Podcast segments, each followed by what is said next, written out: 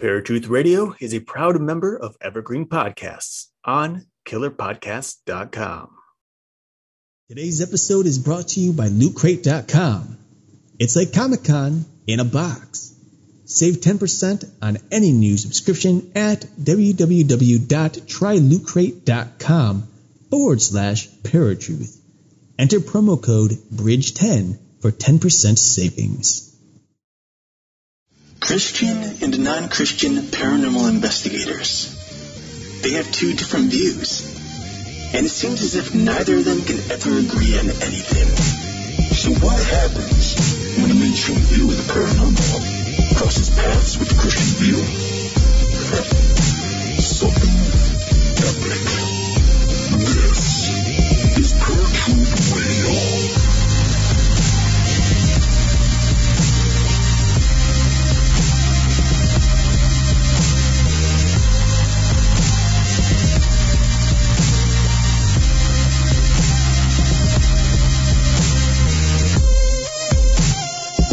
What's going on, Paratruthers? Welcome to a brand new episode of Paratruth Radio. My name is Justin, And I'm Eric.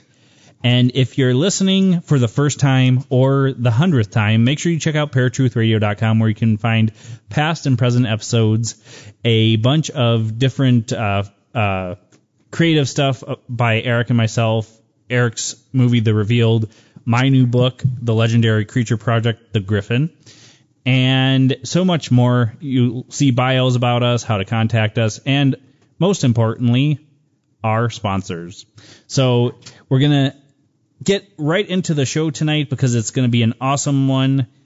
Ladies and gentlemen, boys and girls, children of all ages, for those of you listening at fringeradionetwork.com as well as paratruthradio.com, let's get ready to expose some lies.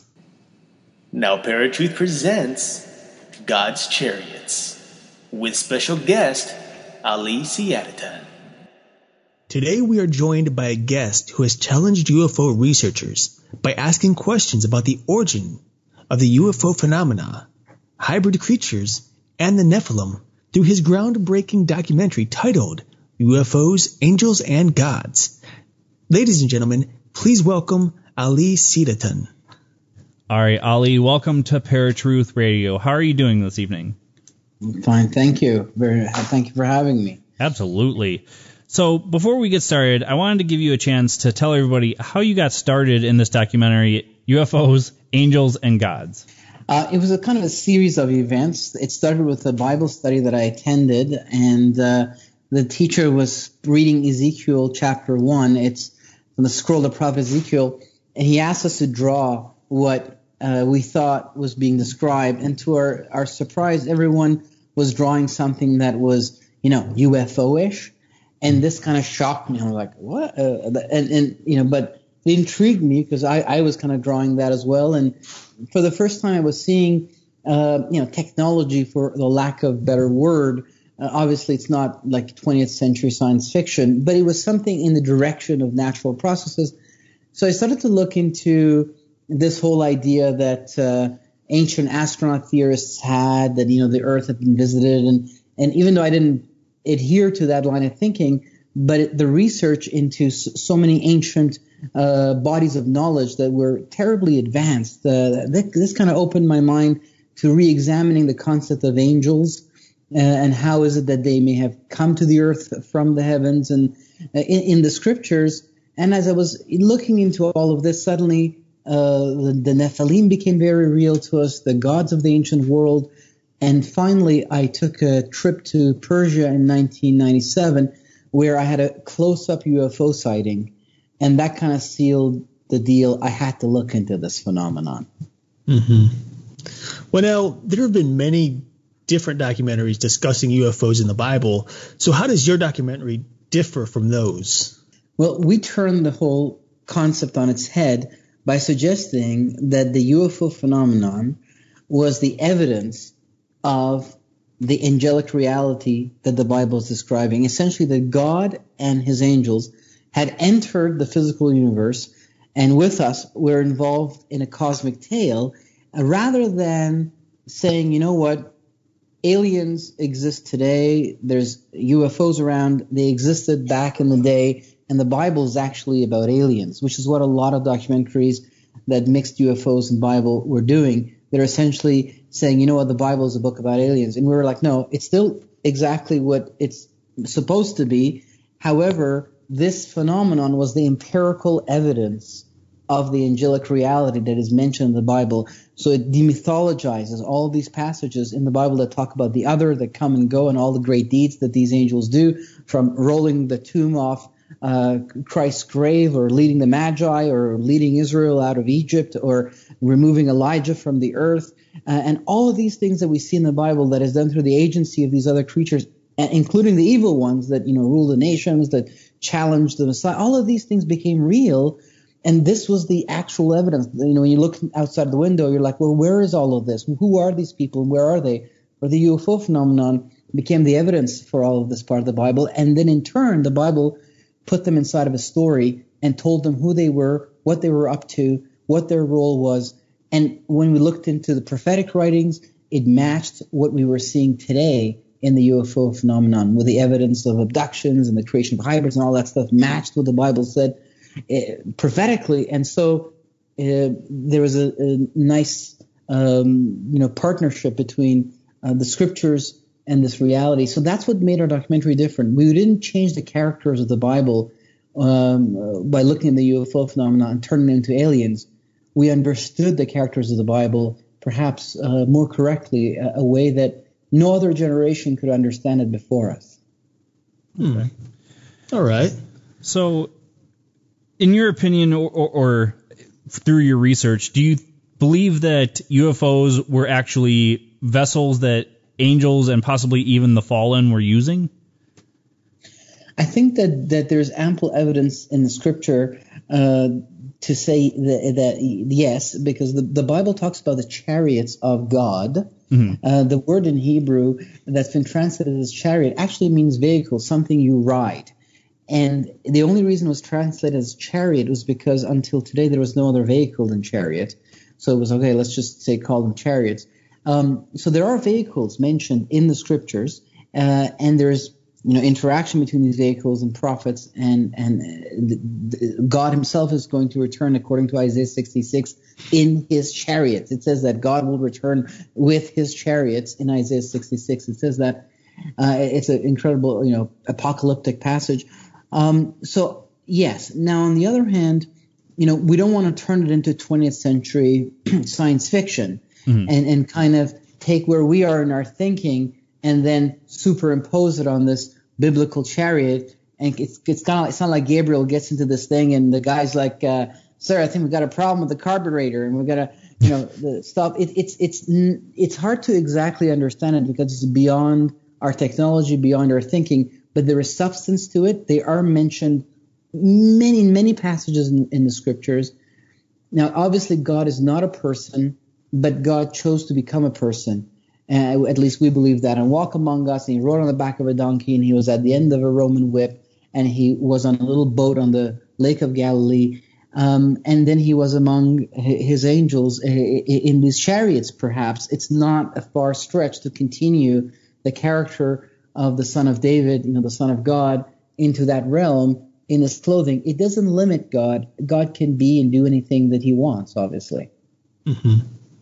Well, and that's actually going to be the next question I asked you because we see throughout the Bible that God can and has shown up without his chariot. You know, he's everywhere at once, uh, and he can hear and do everything. Um, he's shown up as a pillar of smoke during the day and his fire at night. So, why do you think uh, God would allow himself to, to even be limited to a chariot when he can simply just ride down on the clouds or just appear uh, as if out of nowhere. Yeah, um, I think he's chosen to be with his creation. It's like when he was walking around the Sea of Galilee, he was speaking in the language of fishermen and shepherds because that's who was he was around. So it's more about with this is where the created order is uh, with which he's interacting. So he's among uh, his creation, and and so he's among with us. He's with the angels, and we are the ones who are limited and locked. We are the ones who are locked in, in in these realities.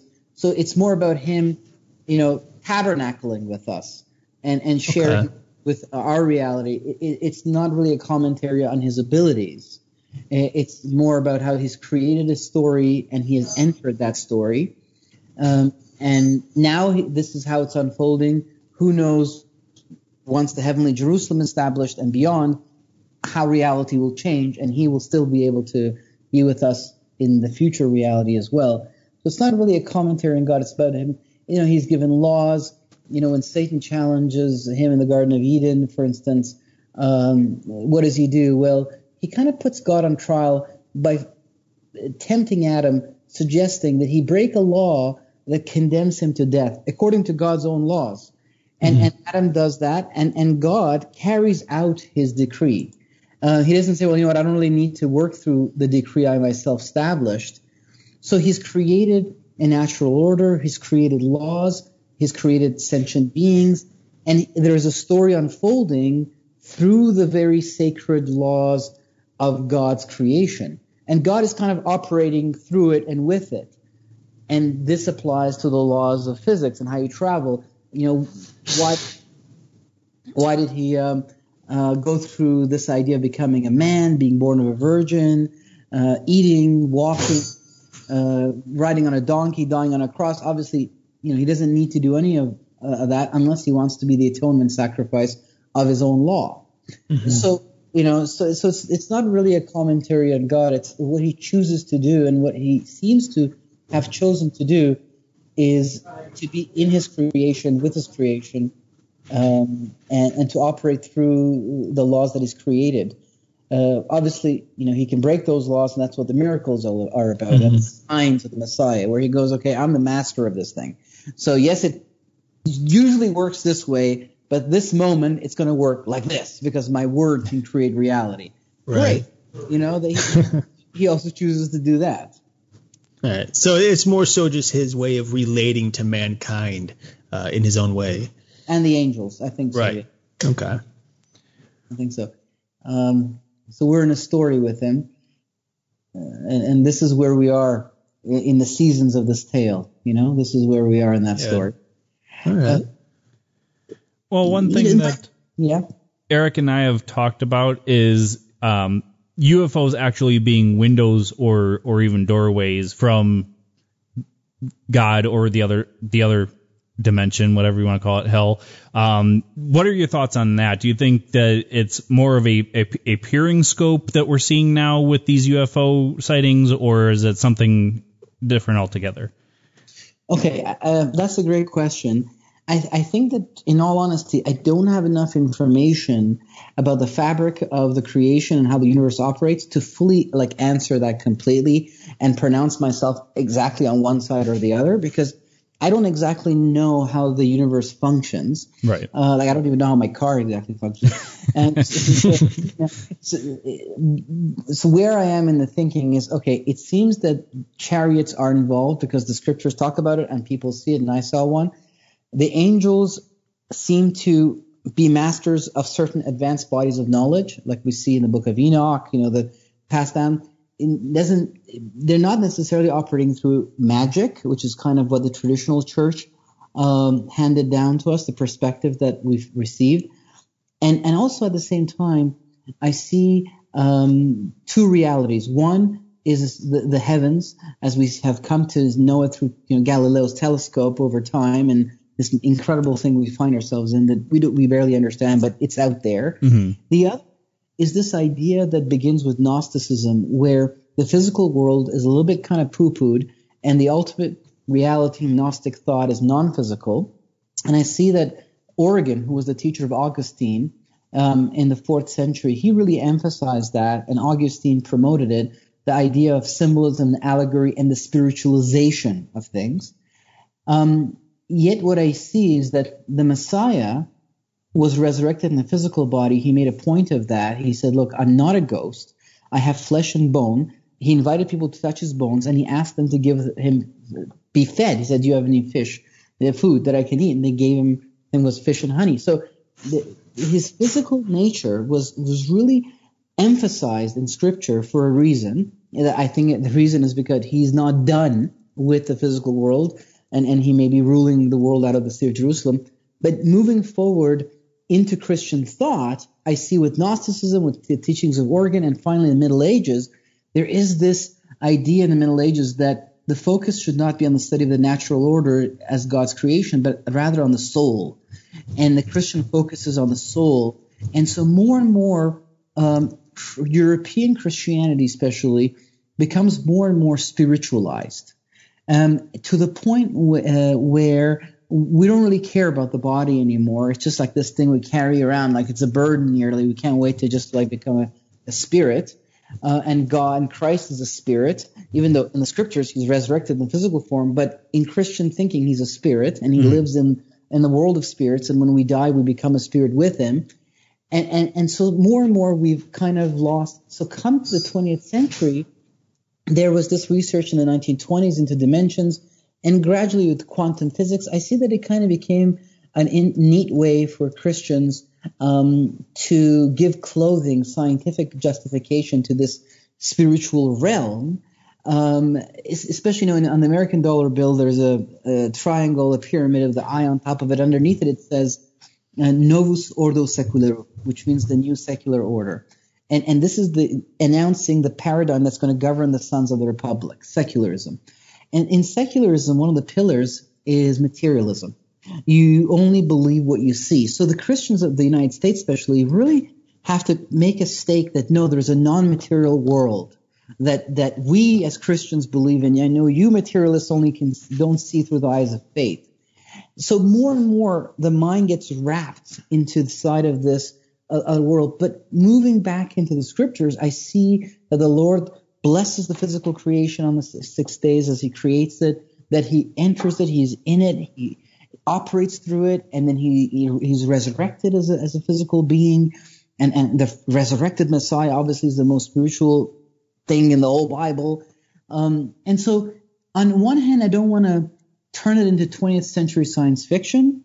On the other hand, I don't want to kind of run and, and ghostify it and, and, and have this need to immediately make it into this, like, the, forget about the physical universe. Let's just focus in this other realm and how we're right. going and coming from it. So I don't want to kind of go to either of those extremes. At this point, my answer to your question is that I don't see the full picture to pronounce myself one way or another. This is how it works. All I know is that there are vehicles involved and they're mentioned in the scriptures. They're seen by people. How they get here, I don't know. Where do they go? I don't know. How they operate, I don't know. Um, I, when, you, when I do a study of the word heavens in the scriptures, it's Shamaim in the Old Testament, Ouranos in the New. Um, it means at times where the sky, the birds fly, at times where the sun and the moon is located. At times it talks about the space after the sun and the moon. Uh, and at times it talks about the place where God is, the heavens of the heavens, King David writes, the Shamaim of the Shamaim. So, um, how do you move from one to the other? Um, I don't exactly know. Are there portals or gateways? Do you travel for like some time before you get to one of these gateways? Is the ship a gateway? Does it is it physical over there? Is it made of light?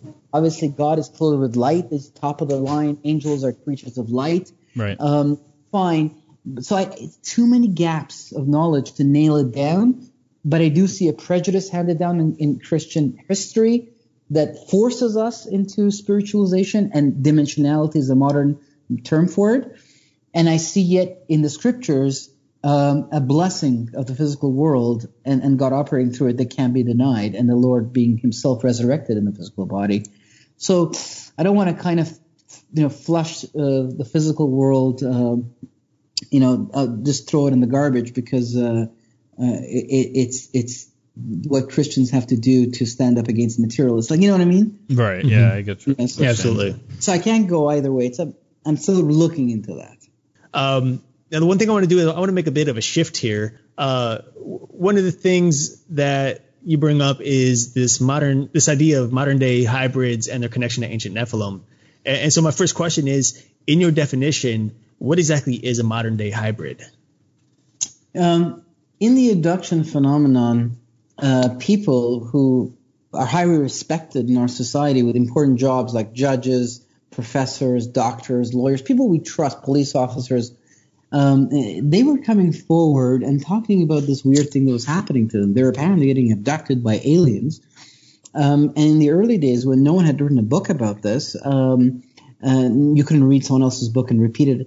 They were all saying the same thing. The, the genetic material was removed from them, uh, semen from the men, uh, and and it was mixed in, with something else and put inside the womb of female abductees, who then would be pregnant. And they'd go to the doctor, and the doctor would say, "Congratulations, you know, you're pregnant."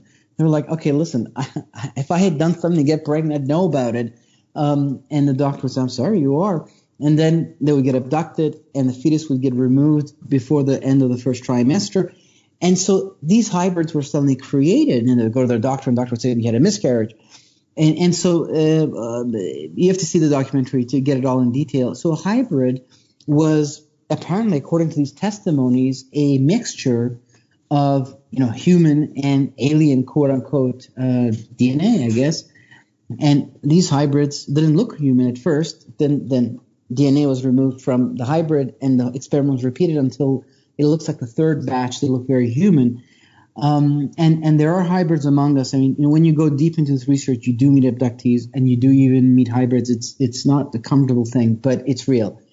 Um, they have places where they live, like you know, co- collections of townhouses in suburban neighborhoods that they've rented or bought, and they all live there. Um, and so the this once we understood that the the gods of the ancient world were the fallen angels according to the scriptures and they did fly around and, and the UFO phenomenon was not a modern thing. And we kind of followed the breadcrumbs into the 20th century. And now we knew that these guys were actually according to the Bible the fallen angels that there was a unbreakable kind of trace. Suddenly looking back into the stories that also in the ancient world they cohabited not scientifically in a laboratory commingling but they literally you know had sexual relations with humans females mm-hmm. and created these Nephilim or giants in the Greek, uh, gigantus. Um, Nephilim was the Hebrew for it. Suddenly, we could take that literally. The same way that the UFO phenomenon made the story of angels coming and going to the earth real, this modern day abductions and the empirical evidence that was behind it. I mean, the head of psychiatry from Harvard wrote a book in 1994 called Abductions, where he explained it was all real to everyone's surprise. The empirical evidence is overwhelming suddenly it was it was possible to look at these ancient writings and also not to need to explain it away in some way or another.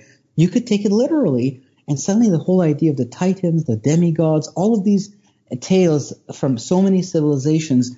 Of course, our ancestors were not mad. They were not just trafficking in mythology over and over again. They knew that something real had been passed down to them. And they understood it as such. They knew that their forefathers weren't mad either. And, and so suddenly it was wow, the, the secular paradigm really is kind of like a form of, you know, brainwashing, the same way that, you know, if you're raised in, in the Catholic paradigm or the Islamic paradigm or even, you know, the Protestant paradigm, you're, you're formed with a certain worldview. And the secular paradigm's worldview was telling us this is all just fairy tales. Yet today hybrids were being created. Why not then?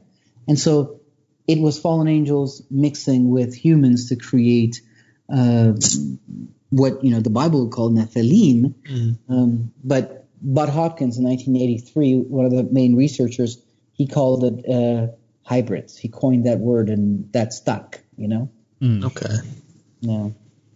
So one thing that I had thought about um, as I as I was watching the documentary a little bit um, is you know throughout the Bible we t- we hear about the Nephilim. We hear that the the flood was partially due to them polluting the earth and to get rid of them, but th- then we hear that they're even after the flood. Do you think in that time the, the Nephilim actually used UFOs to escape the flood? Oh, uh, and they survived somehow. Some right. of them may have survived somehow. That's a very interesting point because there are in the Mesopotamian uh, account of the flood uh, there is a comparable uh, Noah's Ark story mm-hmm. where uh, the god Enki, you know, he saves um, uh, some of his fa- family that he chooses, um, as well as um, uh, Gilgamesh. and you know there are two. There's a book called the Book of Giants, which is found in the Dead Sea Scrolls, and has some of the Nephilim mentioned by name. And so I had always understood that as being the fallen angels trying to attribute to themselves the deeds of God for the civilizations that they ruled. Uh, they were, they were writing fairy tales and saying, "We are the ones that saved your ancestors from this great flood," uh, while the Lord God was saying, you know, through the Hebrew scriptures, "No, I did this." That's how I always understood it. So I understood that there were no Nephilim that had survived because the Book of Enoch says they all killed each other.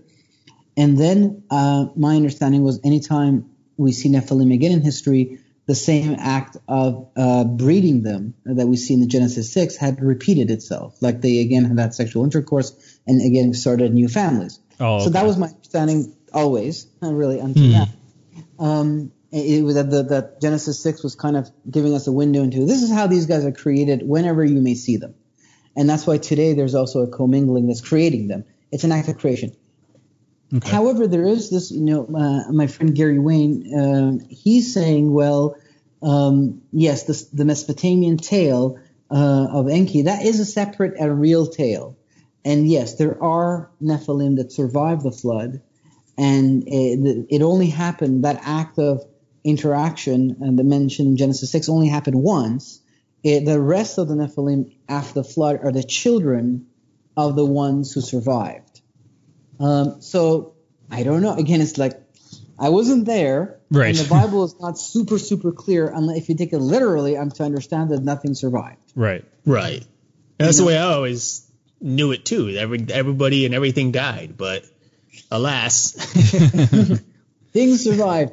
Uh, you know, there was a. I was reading a long time ago this story about the. Um, I think it was the Mayas or the Incas that they they were told to go into this high, high mountains because there was going to be a great flood. Mhm.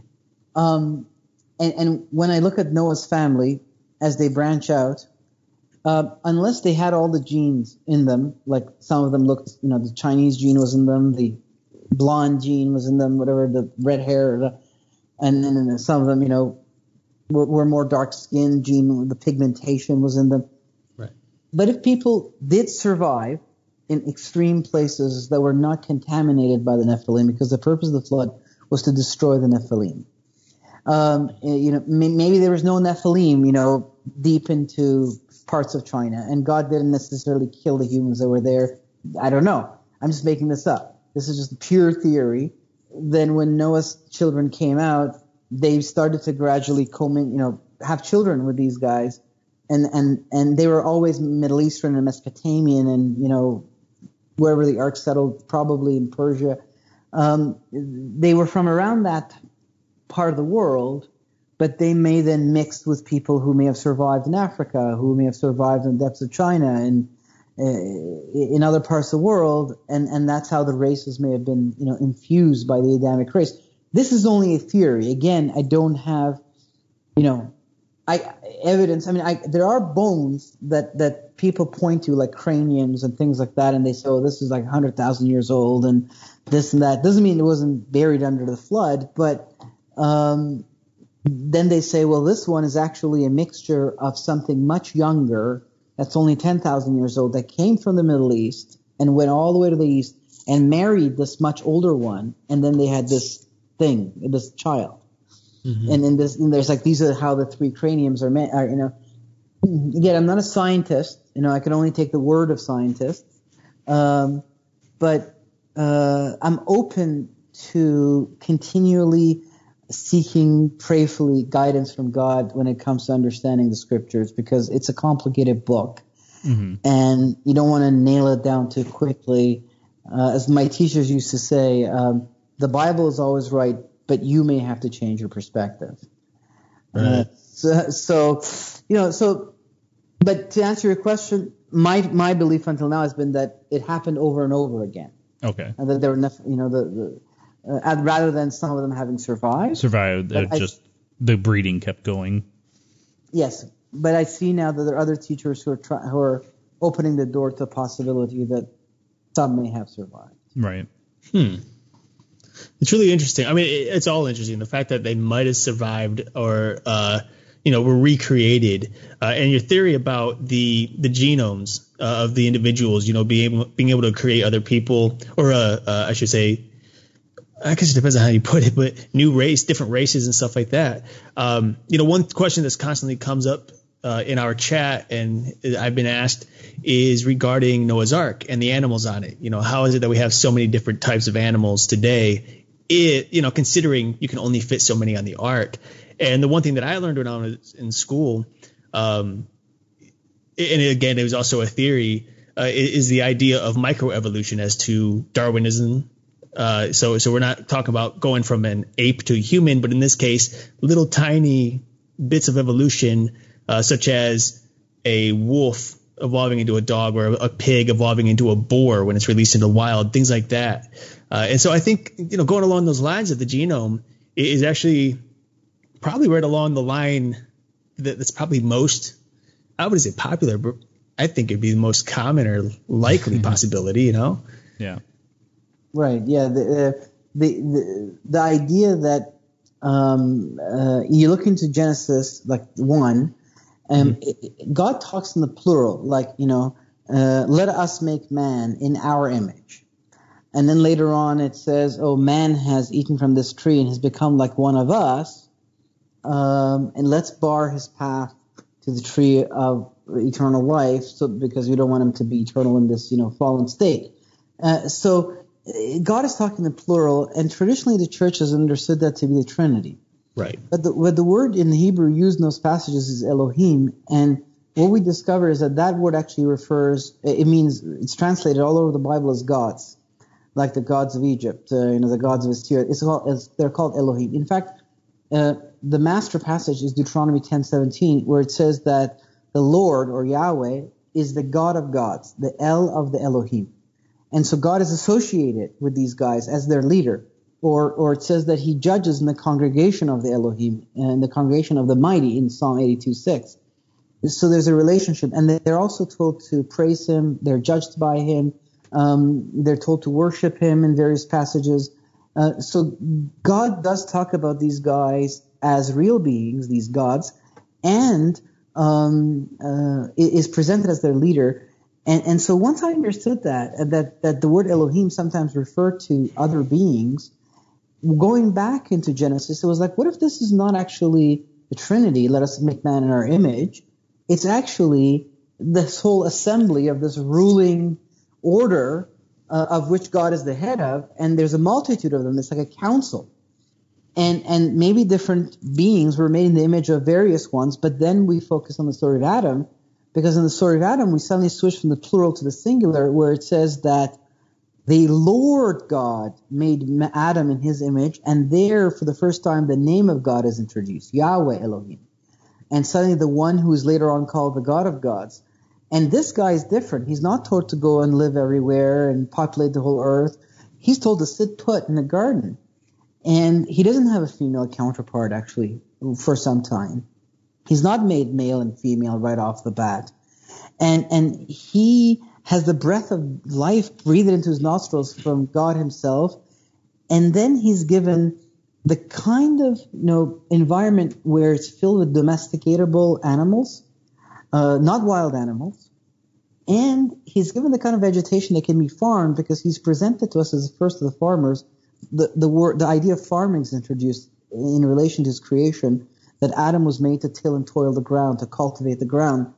Suddenly the, the reader is brought to the age of farming, to the age of uh, domesticated animals, to the age of the kind of vegetation like wheat and barley that can be farmed. And, and, and people look into the genetics of plants are astonished at a sudden leap between the wild variety of wheat and barley and the, the type that can be cultivated with twice a year yield that comes from this area in the world, you know, called the Fertile Crescent, which is around where Adam and Eve were placed. And, and, and Abel, you know, he, he was a, a shepherd and Cain was a farmer, these two roles. But to do this, you need the kind of animals that you can actually domesticate and the kind of vegetation you can farm now, way back in the fourth phase of the creation story, we were told that vegetation was introduced, and you need that for oxygen.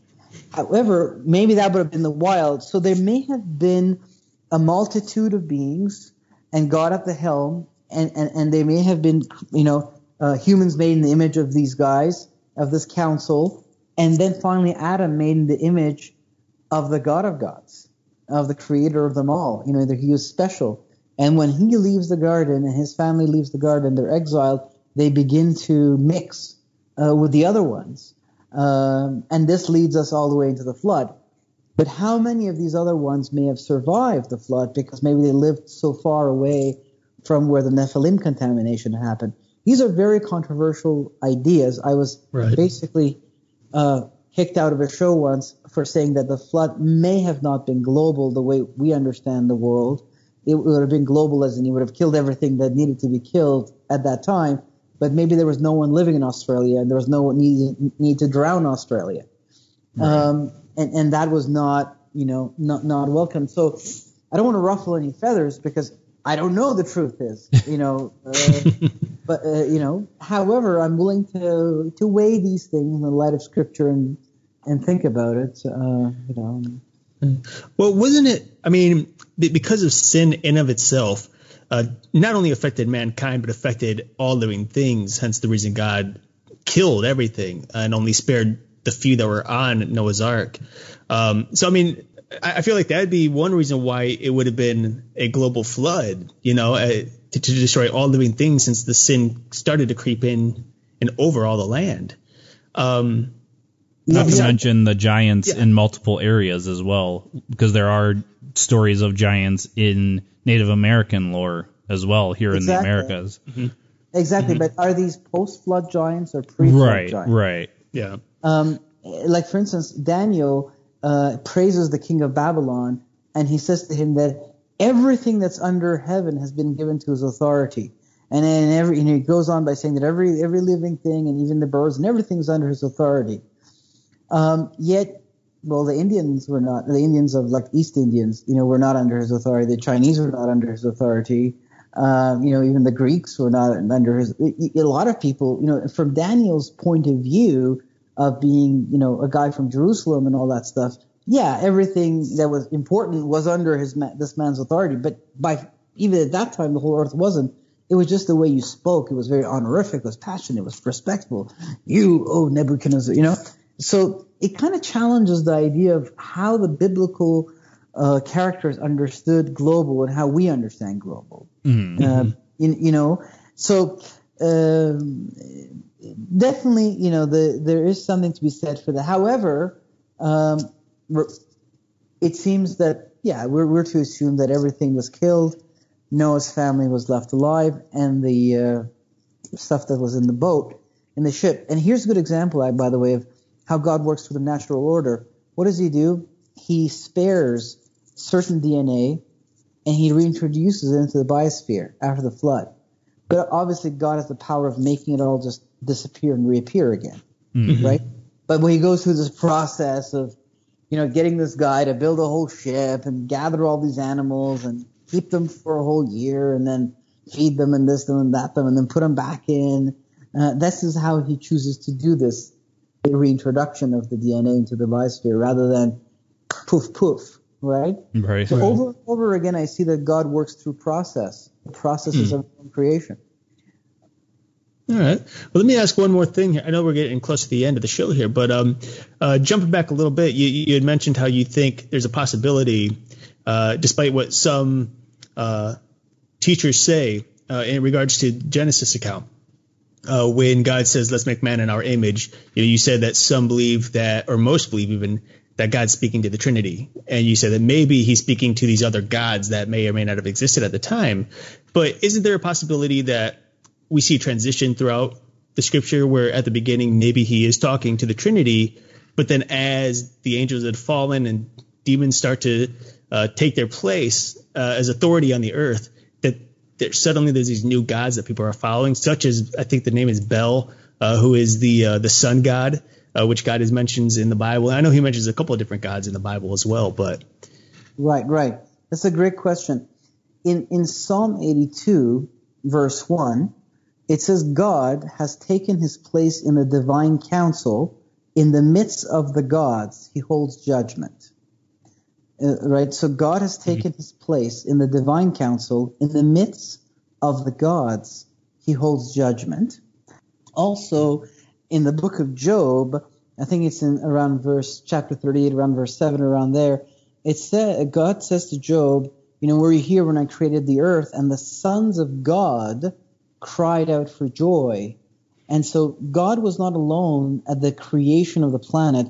Uh, this is before even life was put on it. Um, so the, the, these, these guys were there uh, at the time of the creation. Uh, they are part of a council that God, you know, is ruling over.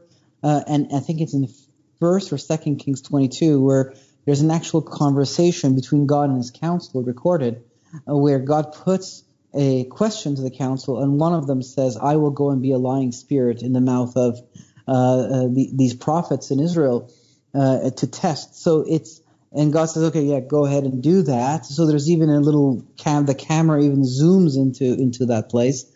Um, and um, you know the conversation between Satan and Eve. Satan says to Eve, "If you eat from this, you will become like one of the gods, knowing good from evil." So obviously, she was aware that there was more than just God, because you know she wasn't surprised that she knew Satan was one of these guys, and there was more of them. Satan was pointing to them, and there's this very powerful passage in Deuteronomy 32, verse 8 and 9. It says, "When the Most High gave to the nations their inheritance, when He divided mankind, He fixed the borders of the peoples." according to the number of the sons of God.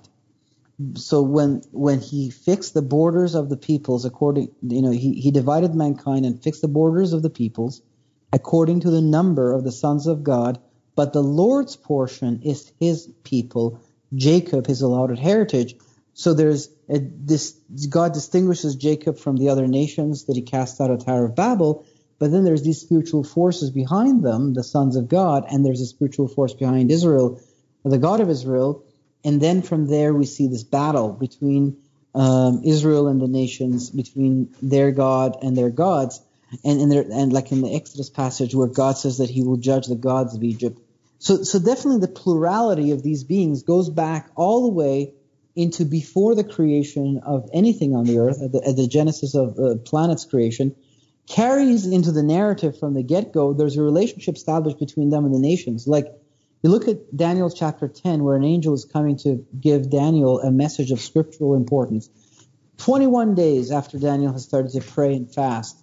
And the angel says to him, God was not angry at you. When you prayed 21 days ago, he sent you right away. But the prince of Persia withstood me for 21 days. And I had to call Michael, your chief prince, to come and place me in the fight so that I could come and deliver this message to you.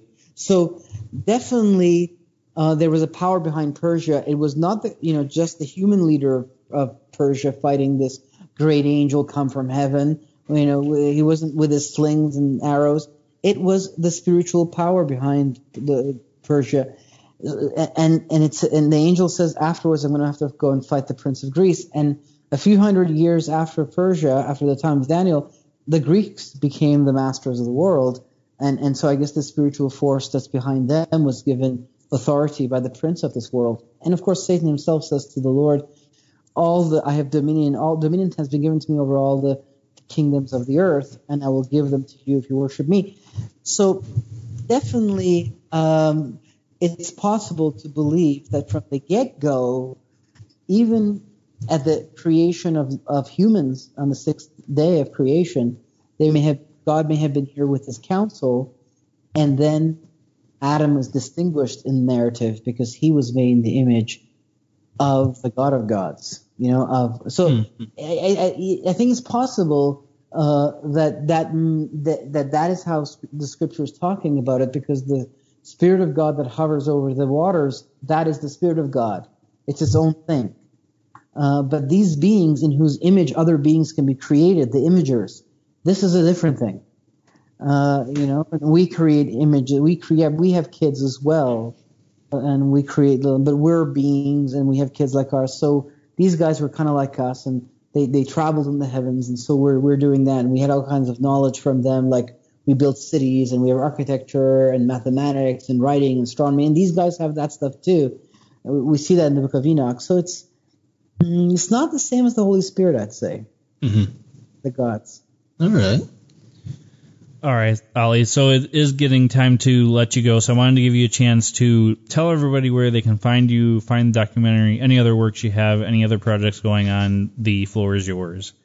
Thank you. Um, uh, people can go to my website, thinkagainproductions.com. They can watch the documentary for free, UFOs, Angels, and Gods, and they can sign up for our newsletter and to just to get information as it comes out. Um, they can go to the YouTube channel. Uh, that's where the documentary is lodged, and they can sign up for the YouTube channel. So I'm going to be putting up lots more videos so they can see those. Um, and please comment or ask any questions underneath the YouTube uh, video, and I'll be glad to, you know, respond to your comments uh, or, or, email me any questions you have. Uh, I'm working on a book as well as in a new documentary called Goliath Rising. Um, and um, um, yeah, that's it. All right, Ali, thank cool. you so much for taking time out of your evening to talk to us. And maybe somewhere down the road we will have you on again soon. Wonderful. Anytime. Have a great evening, guys. It's been a pleasure. Thank Same you to you. too. Thank you. Bye bye. Cheers. Bye-bye. Don't you know that you're a grown up? I'm a grown up. Me too. Yep, me too. But you know, these days being a grown up can really suck. Luckily, we're grown ups who grew up in the coolest generation. We had video arcades. And also some of the best TV and movies ever made. We lived the origin of awesome consumer electronics. The list goes on and on. Yep, Generation X. Exactly. And we're Gen X Grown Up. Every week, the Gen X Grown Up podcast explores media, tech, toys, games, and more from both yesterday and today. Through the eyes of Generation Xers who absolutely love that stuff. You can find us on iTunes or wherever you get your podcasts. Or find us on our website, genxgrownup.com. Life sucks as a grown up. All right, you think that was good enough? I, I hope so, man. I'm tired. Who listens to a promo on a podcast and then goes and listens to a different podcast? Right. I, I, I've never done it. no. Right. All right, folks. So that was Ali said out of ten. Um, definitely check out the the website. I will leave it in the show notes below to to check out his production company as well as check out the YouTube video UFOs, Angels and Gods. Mm-hmm. So he gave us a lot to think about. Um, you know, in in the Bible specifically, I mean, the ancient astronaut theorists have stated that's that's the proof of a- aliens visiting us in antiquity, and you know it was good to hear the other side as well. So in and I'm sure I, I know your opinion, but in your opinion, did did his opinion state that there really is proof of UFOs in in the Bible? I mean, this has been something that we've discussed many times, I think, on on Paratruth Radio, and it, I know it's been discussed in the past on our other shows. Um, it, one of the most convincing things regarding UFOs is, of course, Ezekiel chapter one, which he mentioned. Uh, and if you read it yourself, it's very clear. It seems like it's a UFO. Mm-hmm. Uh, however, I think at the same time there is a lot of symbolism in there as well, and it's really to come, go to it's really going to come down to one's perspective uh, and how they ultimately translate the scripture. Uh, and I think that's the biggest issue we have here because we have many people uh, who will translate scripture differently, just one single passage. Right. Um, and, and that's kind of tough because you know many times you, you believe that you're right, but then somebody else believes they're right, and in something like this, I think when it comes to Ezekiel and the UFO conspiracy, uh, or in this case theory, um, it, it, doesn't really matter as long as you believe in the basics. Uh, as long as you all agree that Jesus Christ is God and that He came to Earth, died on the cross for our sins, and rose again, and will one day come back, then you, you know everything else doesn't necessarily matter there are some things, obviously, small details that do. They're very important for salvation. But believing that UFOs are in the Bible, not important to your salvation. You know, God's not going to say, "Oh, you believe that's a UFO? You're going to hell." Then He's not going to do that. It's not God. But you know, I mean, it, it's interesting. I don't know. It's uh, it, like I said, it, it's convincing when you read it, but at the same time, you have to remember that some of these uh, the individuals in the Bible, in this case Ezekiel, is trying to explain something that he's seeing using human terms and understanding. Uh, so what might look like a flying disc as he's saying it may not be anything near a flying disc. You know, he's mm. just hmm. trying his best to translate it uh, so that we'd understand it, and, and, we see that a lot with the description of God. You know, the fire in his eyes and arms and legs like bronze and you know white like lightning, et cetera, et cetera. You, you see that they're all term. They're, they're using human terms to explain someone who's, you know, not human, not human. He's God, you know, he's a spirit. Uh, so yeah, you know, I mean, I, I don't, I don't disagree, but I can't agree either. Um, I'm indifferent really on Because this like you said, it's, you, you weren't say. there to, to see it, so you don't We really there, know. yeah. I mean, I wish I was. I wish I was exactly where Get in a time machine and be like, I could, yeah, and yeah, there is here saying, like, UFOs. yeah, I could sit here saying, yeah, I know all about it because I saw it myself. I was there. I'm Ezekiel. No, no, that's blasphemy. No, it's not. anyway, Well, it's um I mean it is interesting because I mean like I said the ancient uh, astronaut theorists already claim it. So to see it brought up from the other side is pretty interesting. And um you know he had mentioned that the the word chariot in the Bible from the Hebrew word means more so more so vehicle than an actual chariot because all they had at the time was chariots as vehicles. But um, I mean, a vehicle could be mean anything. It doesn't even need to be a UFO to to be a vehicle.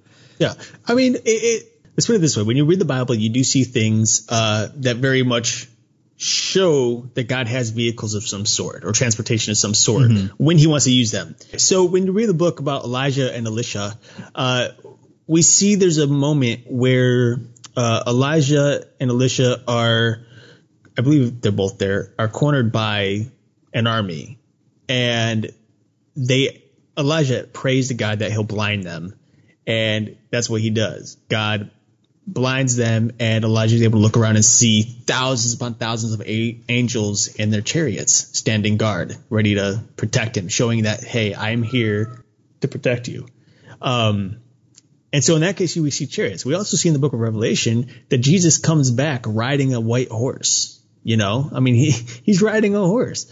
That that goes to show that he there is transportation of some sort, and there's a reason that they do it. You know, it's I think just like Ali said, uh, it's a way of God relating to humanity. You know, bringing himself down. And he's already done it once in a in a, a literal term where he brought himself down to man, you know, in the f- flesh, uh, and became like man, and et cetera, et cetera.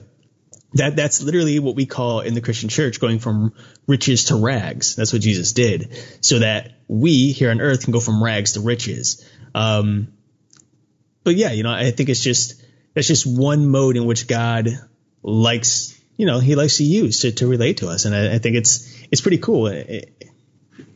Well, I like to think that in the end times, Jesus will be driving a white Ford Mustang, I don't think He's gonna do that. horse Mustang. It's it's got to be true. Right. Yeah. Oh goodness.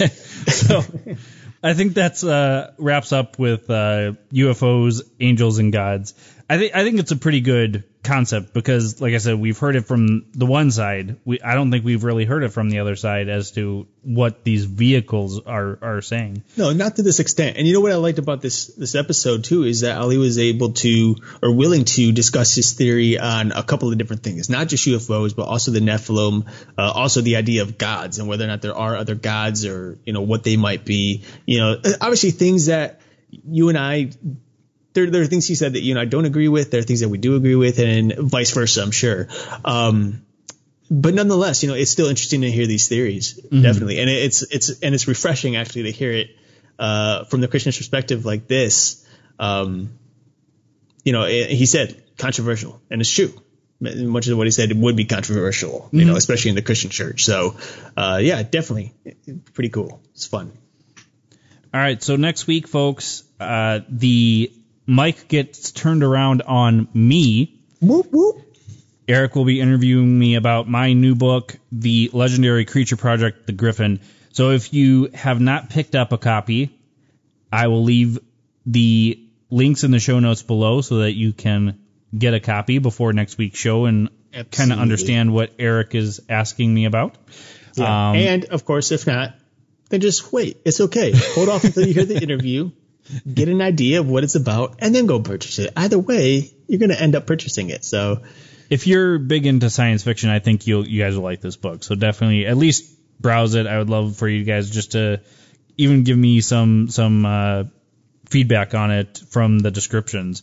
Also, you'll notice we didn't have a commercial break this week where my trailer played. Therefore, I just want to give you guys a heads up. If you haven't seen the revealed yet, go check it out. You can find it at paratruth.com. You can also find it at, at ericskerback.com or simply uh, go onto YouTube and type in the revealed. I believe it'll come up that way as well. Uh, so if you're into the idea of aliens and Nephilim uh, or demons, aliens and demons or whatever, uh, or the combination, check it out. I kind of play along those lines, uh, letting you decide what's real and what isn't. So good fun film, I think. You know, I'm not just saying it because I made it. check it out, guys. It's still up and it will be so. Well, I do have to say, even because I try to be as biased as possible, I thoroughly enjoyed it. And my wife Shelly also was like, I want more.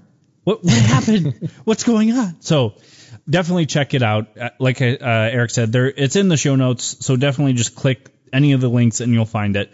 And uh, you know, make sure you check out all the shows on fringeradionetwork.com as well as radioandpodcast.com. Uh, we've got some amazing shows on both of those. So until next week, folks, where you will find us same time, same channel. My name is Justin. And I'm Eric. Peace. If you enjoyed this episode of Paratruth Radio and you would like to listen to it again, or are interested in listening to any of our past episodes, then you can find them at Stitcher, Blubrry, TuneIn, iTunes, Spreaker, YouTube, iHeartRadio, and the Fringe Radio Network. Or for a one-time fix of all of your Paratruth needs, simply drop in to paratruthradio.com. And of course, like us on Facebook and follow us on Twitter and Instagram for brand new updates on our show every day. Finally, we love bringing you fresh, entertaining media each and every week, but we can't do it without you. So please check out our Patreon account. Simply go to paratruthradio.com, click on the Patreon logo, and help us to continue bringing you the latest and greatest in paranormal research.